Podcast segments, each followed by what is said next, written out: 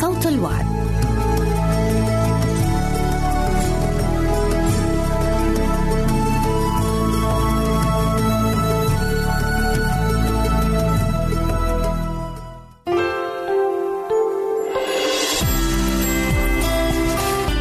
هنا إذاعة صوت الوعد. لكي يكون الوعد من نصيبك. استماع وتحميل برامجنا من موقعنا على الإنترنت www.awr.org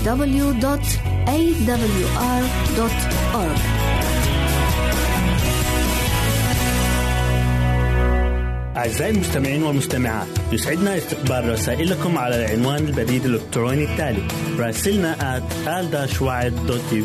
مرة أخرى بالحروف المتقطعة r a s i l n a at a l شرطة w a a d دوت تي في منتظرين رسائلكم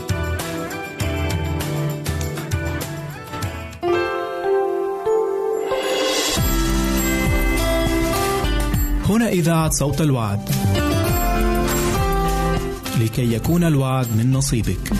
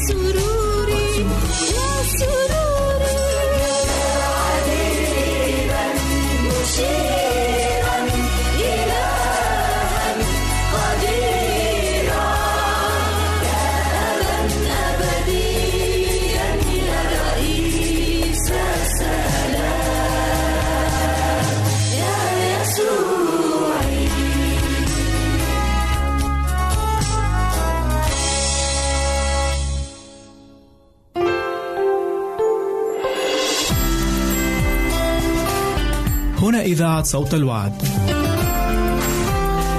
لكي يكون الوعد من نصيبك. يمكنك استماع وتحميل برامجنا من موقعنا على الإنترنت www.awr.org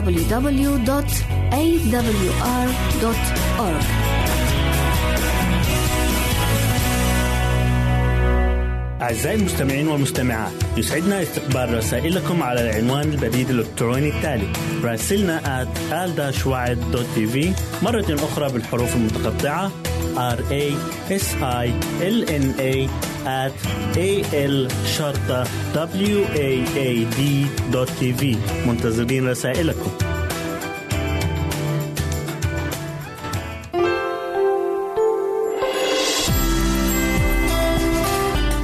إذاعة صوت الوعد.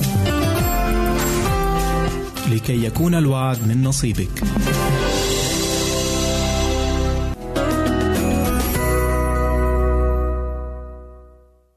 لماذا الألياف مهمة؟ هناك نوعان من الألياف واحد منها قابل للذوبان والثاني غير قابل. النوع القابل للذوبان يمكن إيجاده في البذور والشوفان والفاكهة وهو يساعد على التخلص من الكوليسترول الزائد وبعض الأقدار عبر الجهاز الهضمي. لذا هو مفيد. الآن الألياف غير القابلة للذوبان هي تلك التي أحب أن أدعوها الماسحة الصغيرة لأنها تدخل الكولون وتمسح كل ما لا يفترض وجوده وهي أيضا مهمة جدا لأنها تزيد من حجم الغائط وتخفف مشكلة الكتمان وتساعد على التخفيف من داء البواسير والتهاب الرتوج. لذا الألياف مفيدة جدا في الحمية الغذائية كذلك لداء السكري. كما ذكرت سابقا لأن الألياف موجودة مع السكريات في الطعام مثل الفاكهة. نأكل الفاكهة كاملة فنحصل على السكر ونحصل أيضا على الألياف. وهي تحافظ على مستوى السكر في الدم فلا يعود يهبط ويرتفع كثيرا. لذا من المهم جدا أن يأكل مصاب داء السكري حلوياته على شكل فاكهة كاملة لأنها تقيه من تقلبات السكر. إن الذين يتبعون حمية غذائية حيوانية بالكاد يحصلون على ألياف. لأنه كما ذكرت الحيوانات والمنتجات الحيوانية لا تحتوي على ألياف. وحدها مملكة الخضار. وحدها الخضار والفاكهة تحتوي على ألياف. لذا إن كنتم تتبعون حمية غذائية من اللحوم ربما تحصلون على نحو عشرة جرامات من الألياف يوميا لكن ننصح بما بين 30 و 40 جراما في اليوم. لا تبدأ من يوم غد بتناول 30 إلى 40 جراما من الألياف. عليكم التأقلم تدريجيا لأن أمعاءكم يجب أن تتكيف مع الألياف.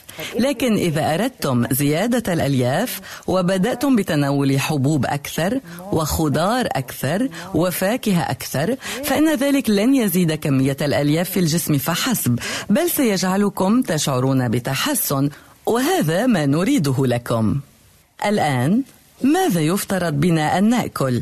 ماذا يفترض بنا أن نأكل؟ لنقل إنكم تريدون تناول الخبز أي نوع من الخبز كلوا الخبز بالقمحة الكاملة. وأفضل نوع منه هو خبز البيتا الكثيف جدا. وفي الوقت نفسه من القمحة الكاملة. هذا أفضل نوع في الخبز. ثم إن كنتم تحبون المعكرونة فهناك الآن المعكرونة المصنوعة من الألياف. المعكرونة بالحبوب الكاملة إنها جيدة جدا. قد تحتاجون إلى التكيف مع طعمها لكن كما تعلمون المذاق مكتسب ويمكنكم تعليمه أشياء جديدة.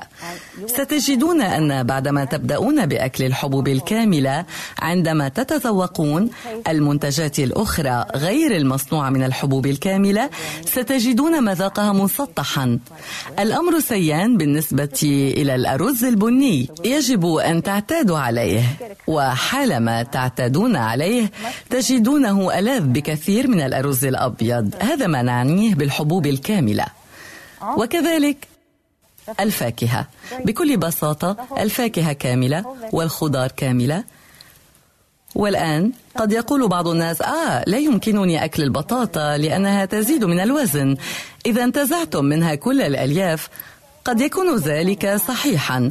وإذا أضفتم إليها كل تلك الزبدة والكريمة الحامضة نعم هكذا سيزداد وزنكم. لكن هذا لا ينطبق على البطاطا وحدها التي يعطيكم الرأس الواحد منها نحو 80 سعرة حرارية. وما نضيفه إليها من زبدة وكريمة حامضة يرفع سعراتها الحرارية إلى 400 سعرة من الدهون فقط.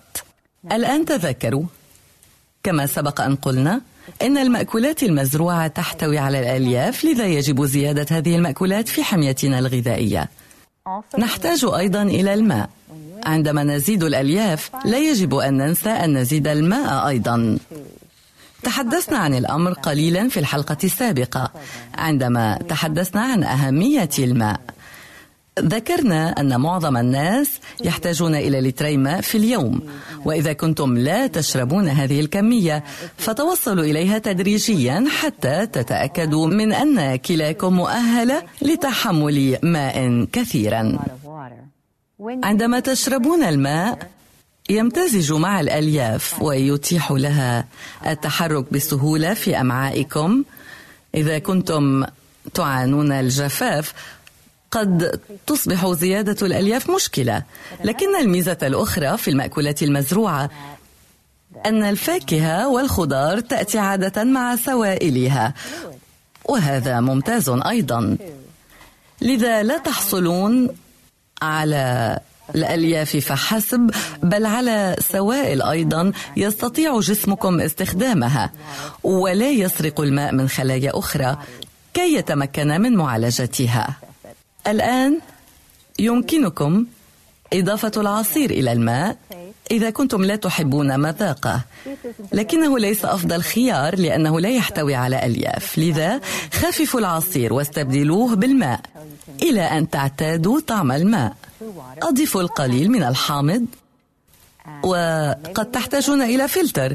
إذا كان هناك كلورين في الماء ستحتاجون إلى فلتر لتصفيته. ويمكن أن تغلوا الماء وتدعوه يرتاح فترة الليل حتى يتبخر منه الكلورين ويصبح مذاق الماء أفضل. إذا مجددا ماذا نأكل؟ الكثير من الفاكهة الكثير من الخضار خاصة الخضار ذات الأوراق الخضراء. معظمنا يهمل تلك الأخضار ولا أعرف السبب. ربما لأنها عندما تطهى تذبل قليلا أحيانا لكن إذا أكلتم الخضروات في السلطة مثلا ستجدونها منعشة ومفيدة للصحة وستلاحظون أن بشرتكم أصبحت أجمل وعملية الهضم أفضل. إنه شيء من المفيد جدا إضافته إلى النظام الغذائي مجددا الحبوب الكاملة القمح الشعير الشوفان والأرز. البقوليات تعني بالفرنسية الخضار. لكن هذا المصطلح باللغة الإنجليزية يعني نوعا من أنواع الخضار مثل الفاصوليا والعدس والبازيلا.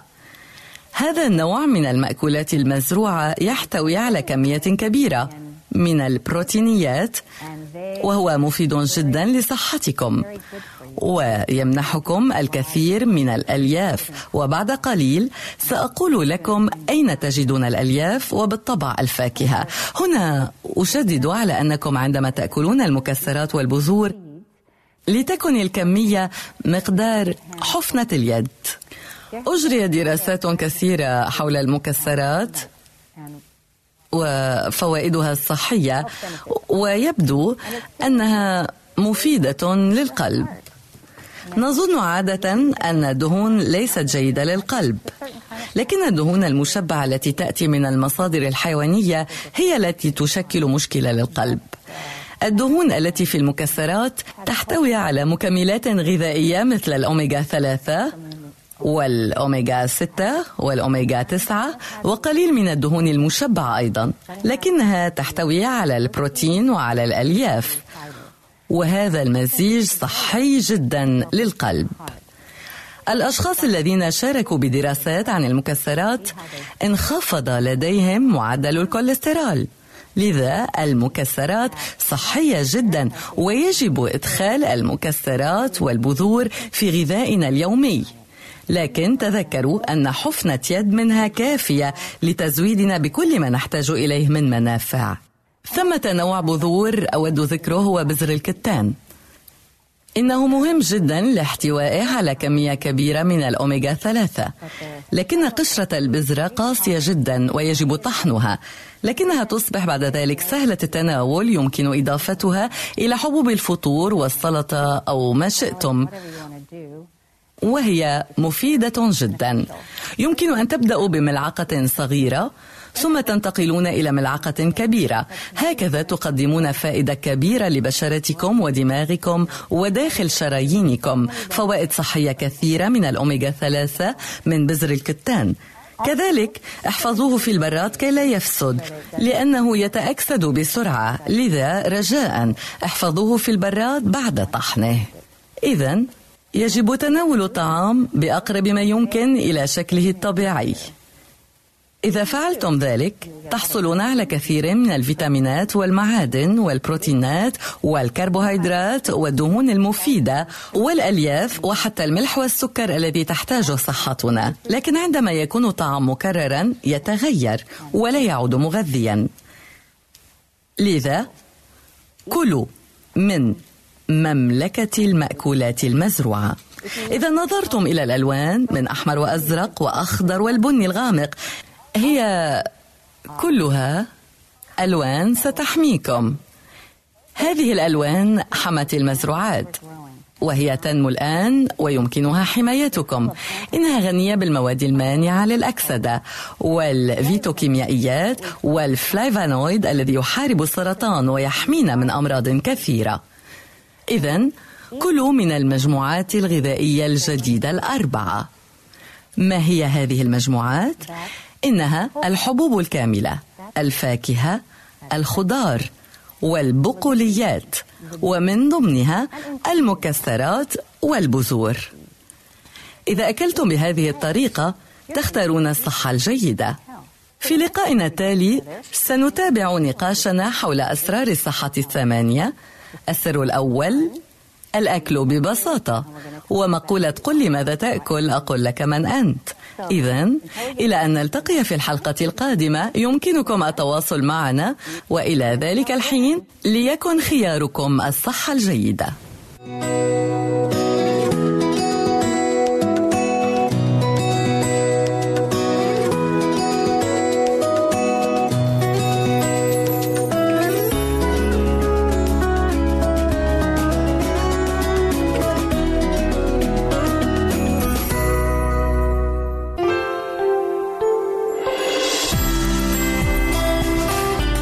هنا إذاعة صوت الوعد.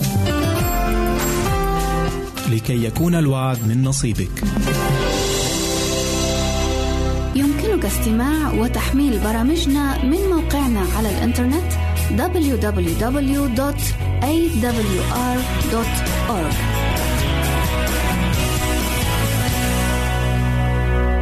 أعزائي المستمعين والمستمعات يسعدنا استقبال رسائلكم على العنوان البريد الإلكتروني التالي راسلنا at مرة أخرى بالحروف المتقطعة r a s i l n a at a l شرطة w a a d tv منتظرين رسائلكم.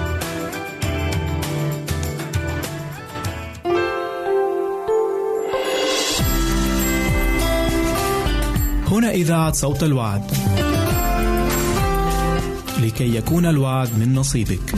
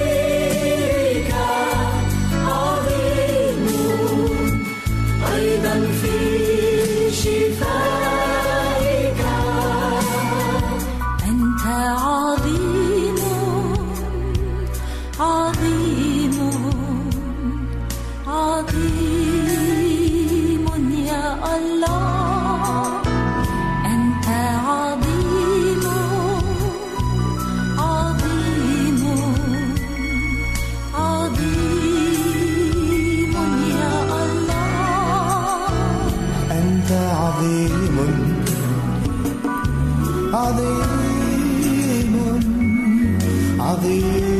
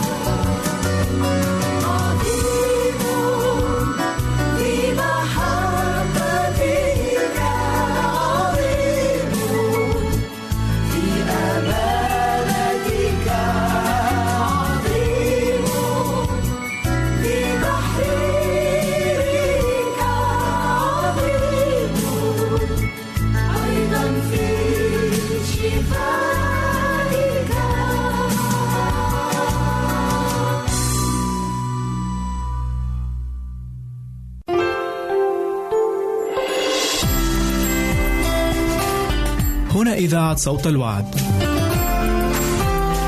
لكي يكون الوعد من نصيبك. يمكنك استماع وتحميل برامجنا من موقعنا على الإنترنت www.awr.org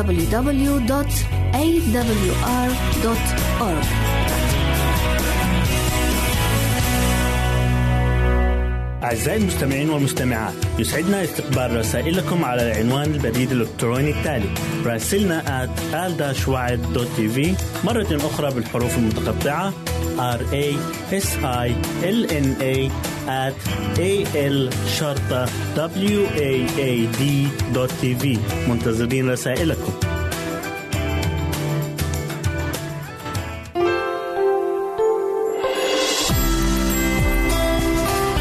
هنا إذاعة صوت الوعد. لكي يكون الوعد من نصيبك.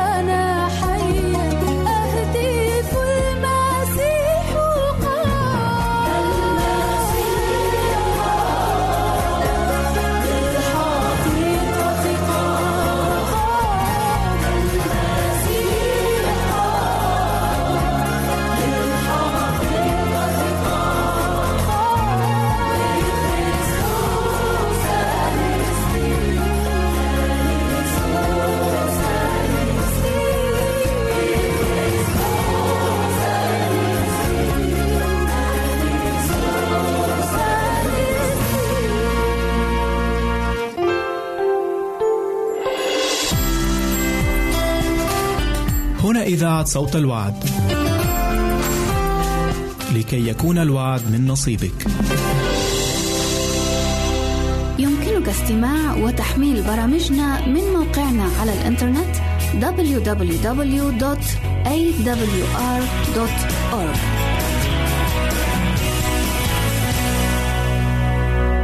أعزائي المستمعين والمستمعات يسعدنا استقبال رسائلكم على العنوان البريد الإلكتروني التالي راسلنا at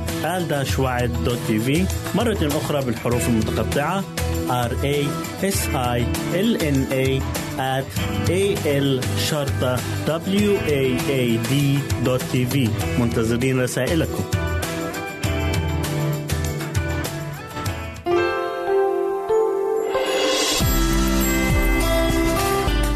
إذاعة صوت الوعد. لكي يكون الوعد من نصيبك.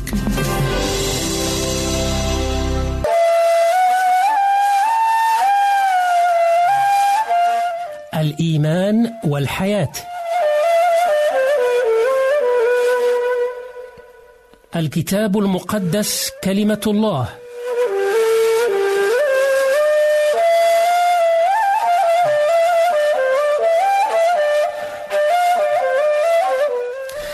أحبائي المستمعين يشهد الكتاب المقدس نفسه على أن الكلام الذي قاله الرب تم تدوينه كتابة كي يتذكر شعبه أحكامه ووصاياه المقدسة. كتب موسى هذه الشريعة وسلمها إلى الكهنة. هذا ما نقرأه في سفر التثنية الأصحاح التاسع والعدد الحادي والثلاثون. وأصبحت كلمة الله وثيقة أساسية لتعليم الشعب. نقرأ هذا في سفر الخروج الأصحاح الثاني عشر. وكلام الله هذا ليس عبارة عن أحرف وآيات تقرأ وتجود بل هو شريعة محبة على المؤمن أن يستبطنها ويتركها تستقر في قلبه وتقود حياته. وهو المفهوم الجديد الذي أسسه العهد الجديد وجسده السيد المسيح في حياته وأعماله. الكتاب المقدس ليس كتابا نزل من السماء لأن نزول كتاب من السماء أمر لا يستصيغه العقل ولا يقول به الكتاب المقدس ابدا. فكل كلام الله للبشر يعتبر أو هو يعبر عن إرادته السنية في علاقتها مع شروط الحياة البشرية. إن الله قادر حقا على كل شيء لكنه أراد تعالى أن يخلق الإنسان حرا ومسؤولا. وكلما وقع هذا الإنسان الضعيف وظل سبيله احتاج إلى عناية الله لتنتشله من ورطته وتوجهه توجيها واقعيا وعمليا في لحظة تاريخية من حياة الإنسان. وهذه اللحظة لحظة محددة وليس مكتوبة في السماء مسبقا. فالإنسان لا يطلب منه أن يعيش وفق مخطط سابق وبعيد عن همومه. يجب أن يذعن له كآلة أوتوماتيكية. الله ألهم الأنبياء والرسل والكتبة كي يدونوا إرادة الله وشهاداتهم عن أعماله العظيمة. ولم, ولم يملي عليهم بالحرف ما يجب أن يكتبوا. فالإلهام ليس كتابة آلية اذا بل إشارة من الله ودعم وقياده منه تعالى كي يقوم الرسول بفعل الكتابة. بل إن البشير لوقا يبين لنا المنهج الذي اتبعه في تدوين البشارة التي تحمل اسمه قائلا رأيت أنا أيضا إذ قد تتبعت من الأول بتدقيق أن أكتب إليك أيها العزيز ثوفيلوس فالبشير لوقا هنا يؤكد على أنه لم يتوصل بإملاء من الله لما كتبه بل إنه عمل كمؤرخ أي أنه قام بالتحري والبحث الدقيق طبقا لمنهج علمي في التوثيق متعارف عليه في عصره. فقد سأل شهودا عاينوا الأحداث وتقصى الأخبار من مصادر مختلفة ولا سيما من مصادرها الأصلية وقد عايش هو نفسه أحداثا تاريخية ودينية عظيمة شهد لها المؤمنون والذين لا يؤمنون معا. لكن لوقا لم يكن ليقوم بكل هذا التوثيق لولا إرادة الله الذي شاء تعالى أن يشهد البشير للمخلص المتجسد أي يسوع المسيح. في العهد الجديد كما في العهد القديم إعلانات كثيرة عن شخص الله وعن محبته لنا وأعماله من أجلنا الله في العهد الجديد يتجلى لنا من خلال صفات المسيح وأعماله. وذلك لأننا لا نستطيع رؤية الله تعالى أو معرفته حق المعرفة ما دام يسكن بعيدا عنا ونظرا لسمو شخصه وتعاليه عن شروط حياتنا الأرضية. فالسيد المسيح هو الجسر الذي يمتد بين عالم البشر الخطاة وعالم الله الخفي الطاهر. ولذلك فمن المنطقي أن يكون شخص السيد المسيح هو المحور الأساسي لرسالة الإنجيل وللعهد الجديد كله.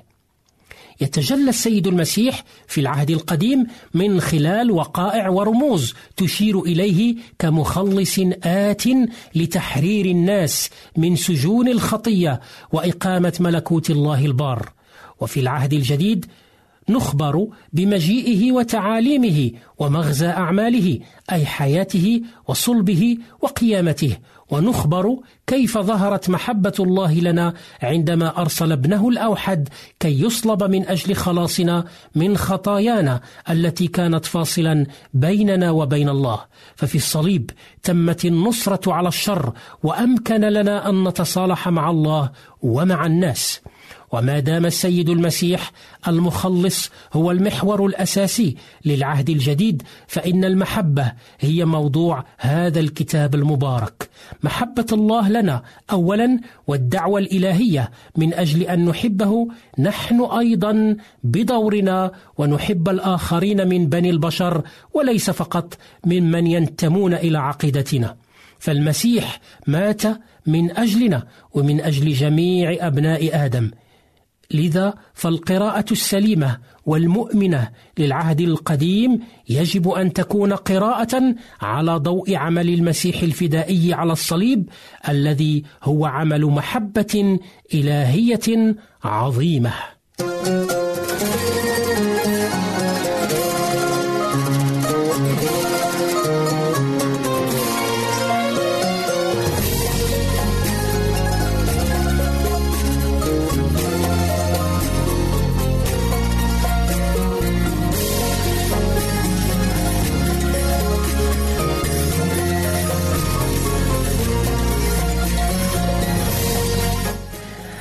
أصدقائي المستمعين الكتاب المقدس هو المعيار الأساسي في تحديد أركان الإيمان المسيحي وما يترتب عنه من سلوك ومواقف سواء في العبادات أو المعاملات الأخلاقية. فالكتاب ليس كباقي الكتب لأنه يتضمن حقائق خطيرة تهم حياتنا الأبدية.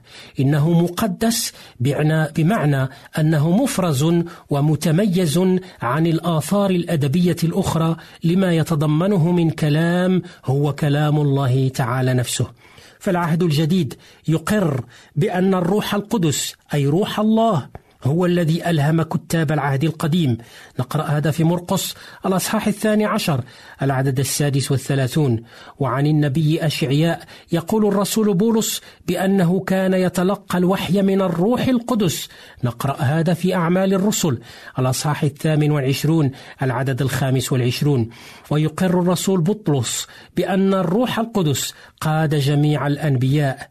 أما عن العهد الجديد فإن كتابه القديسين يقرون بأن الروح القدس كان ملهمهم أيضا في تدوين كتاباتهم. فالبشير يوحنا يقول في سفر الرؤيا أحد اسفار العهد الجديد بأن الروح دعاه أن يكتب ما يراه من وحي.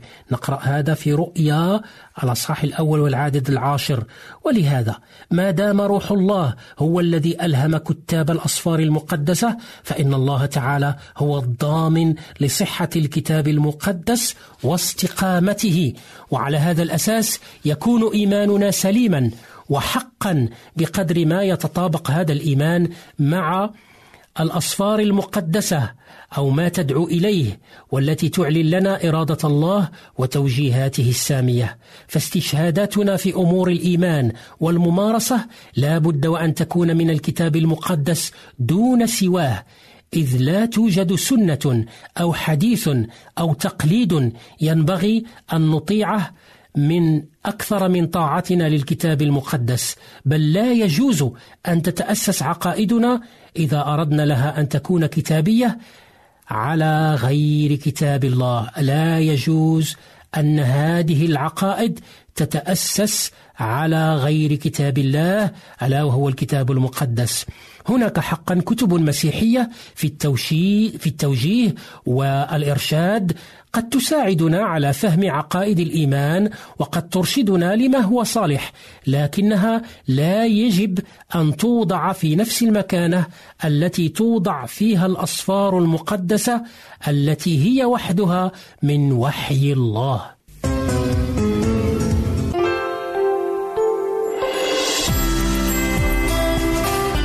هنا إذاعة صوت الوعد.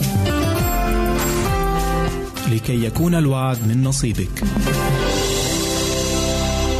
يمكنك استماع وتحميل برامجنا من موقعنا على الإنترنت www.awr.org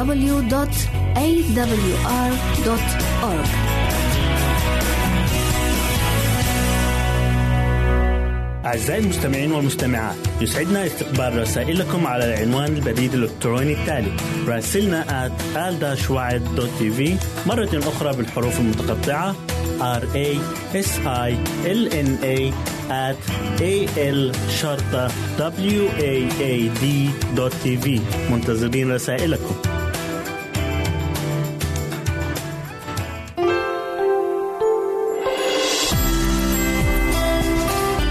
هنا إذاعة صوت الوعد.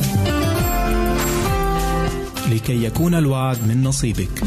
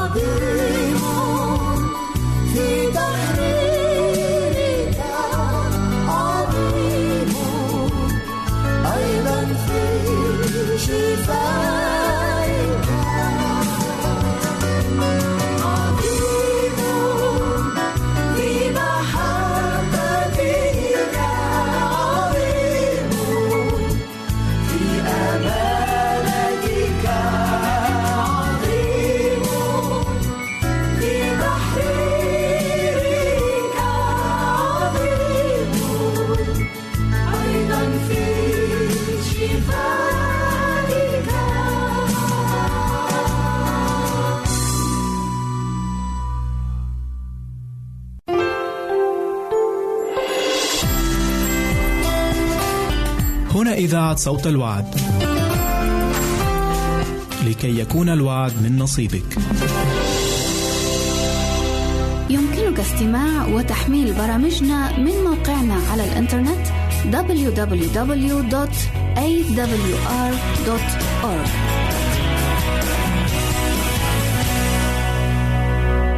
أعزائي المستمعين والمستمعات يسعدنا استقبال رسائلكم على العنوان البريد الإلكتروني التالي راسلنا at مرة أخرى بالحروف المتقطعة r a s i l n a at a l شرطة w a a d منتظرين رسائلكم.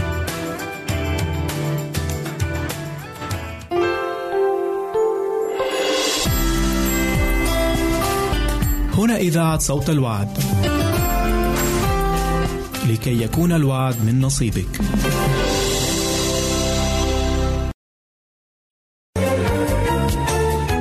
برنامج يقدمه لكم القس سلام أعزائي المستمعين معكم يطيب لنا اللقاء فأهلا ومرحبا بكم في الجزء الثاني من موضوع عالم الأبدية السعيد وبرنامجكم دراسات كتابية. كنا في الحلقة الماضية مع المدينة السماوية بوصفها الرائع الذي رآه الرائي يوحنا وسجله في سفر الرؤيا. واليوم سنتابع الحديث عن مميزات هذه الأرض الجديدة واستعدادنا للحياة هناك عن قريب. أتمنى لكم مع هذا اللقاء بركة القدير.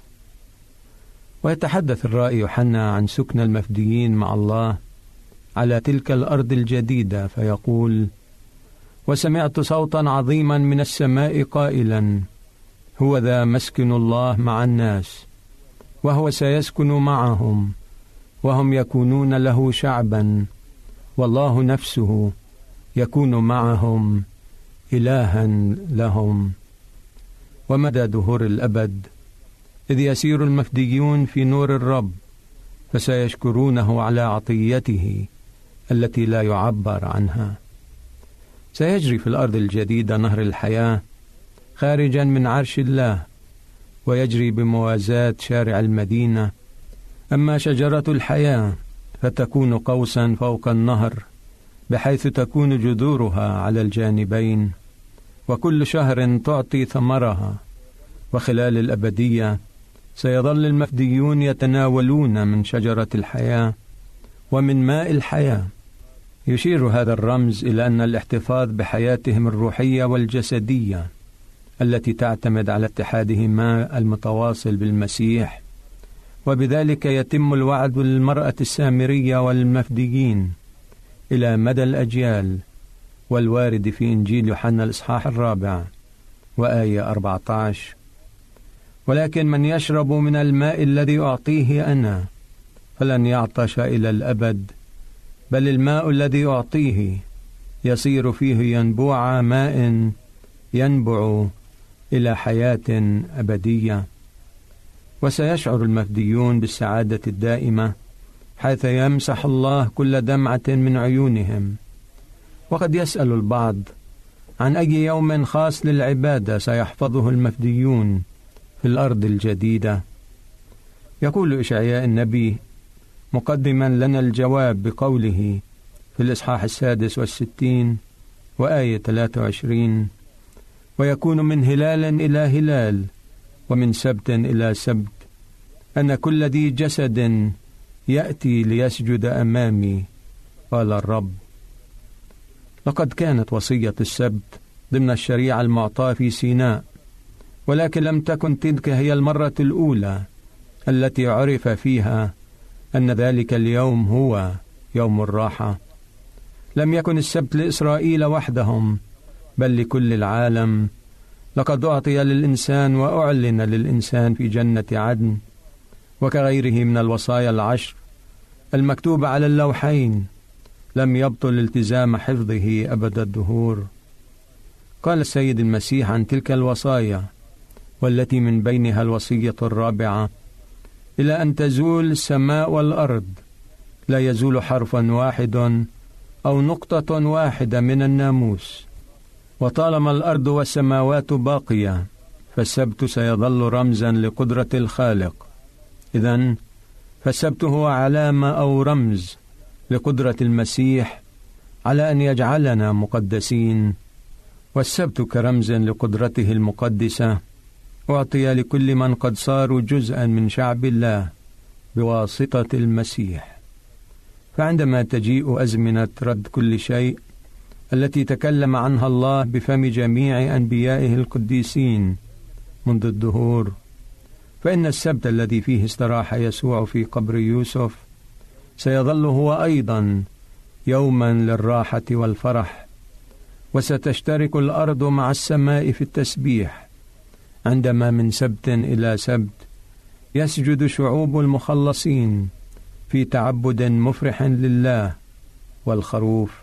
إحدى المميزات المدهشة في الأرض الجديدة أننا سنكون أناسا حقيقيين وليس مجرد أرواح. وتعلمنا الآيات الكتابية التالية عن الأحوال البدنية والعقلية للمخلصين.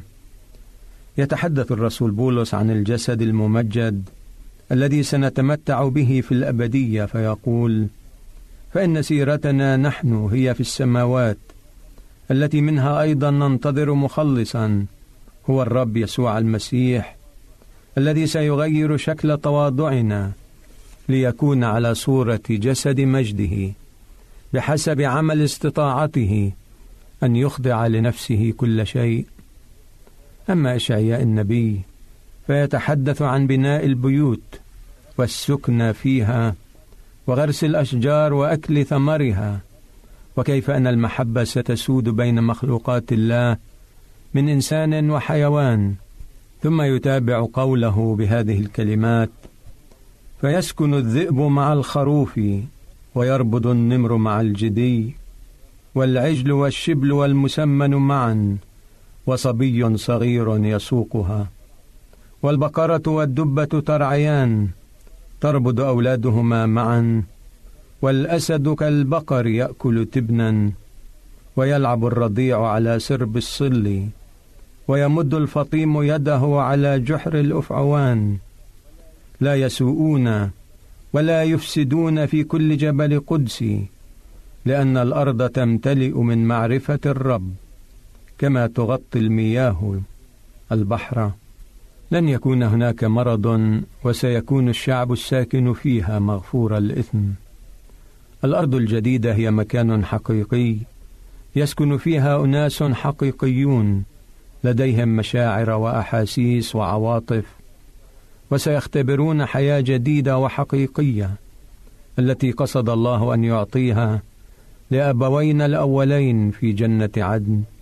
والأرض الجديدة هي مكان نعرف بها بعضنا بعضا وسنكون معروفين من الجميع وسنقوم بعمل حقيقي وأيد حقيقية وسنتمتع بنتيجة أعمالنا وسيكون ثمة مدى واسع لتحقيق أسمى طموحاتنا.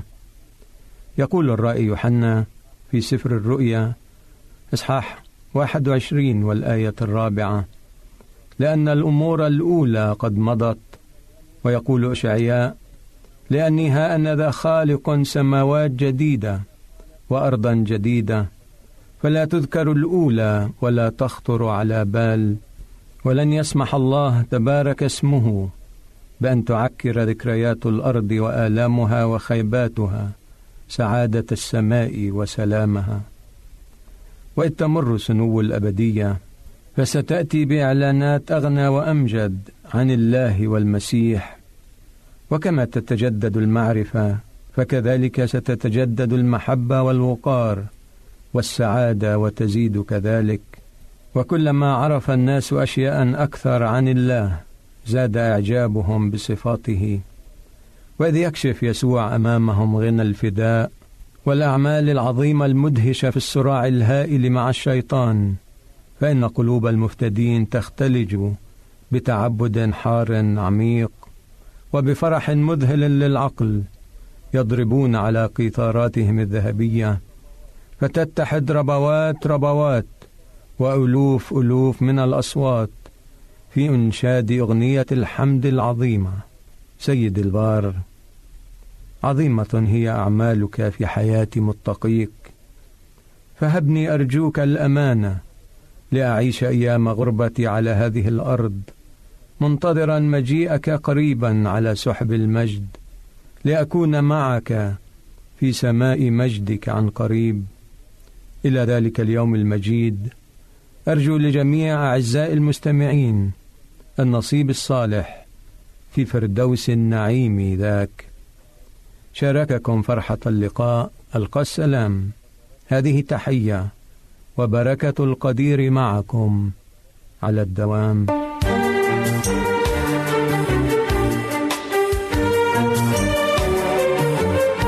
كنتم في الاستماع إلى دراسات كتابية والقس سلام. وإلى اللقاء مع حلقة جديدة.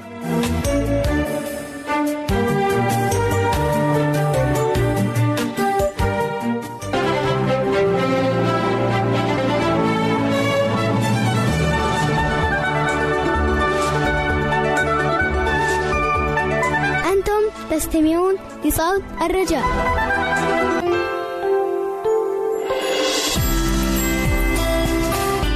هنا إذاعة صوت الوعد. لكي يكون الوعد من نصيبك. يمكنك استماع وتحميل برامجنا من موقعنا على الإنترنت www.awr.org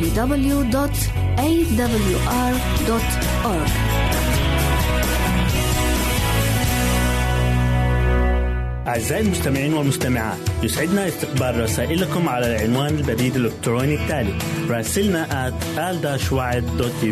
مرة أخرى بالحروف المتقطعة r a s i l n a at a l شرطة w a a d منتظرين رسائلكم.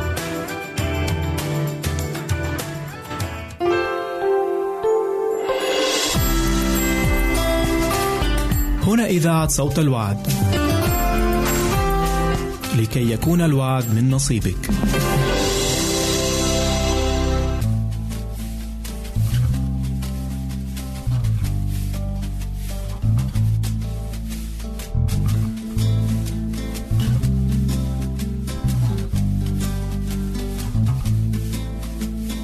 شايفك حزين ده أنت كنت مالي الجو كلام شايفك تعيس كان كل الناس حواليك حاسين بفرح. شايفك حزين ده انت كنت مالي الجو كلام ومرح. شايفك تعيس كان كل الناس حواليك حاسين بفرح.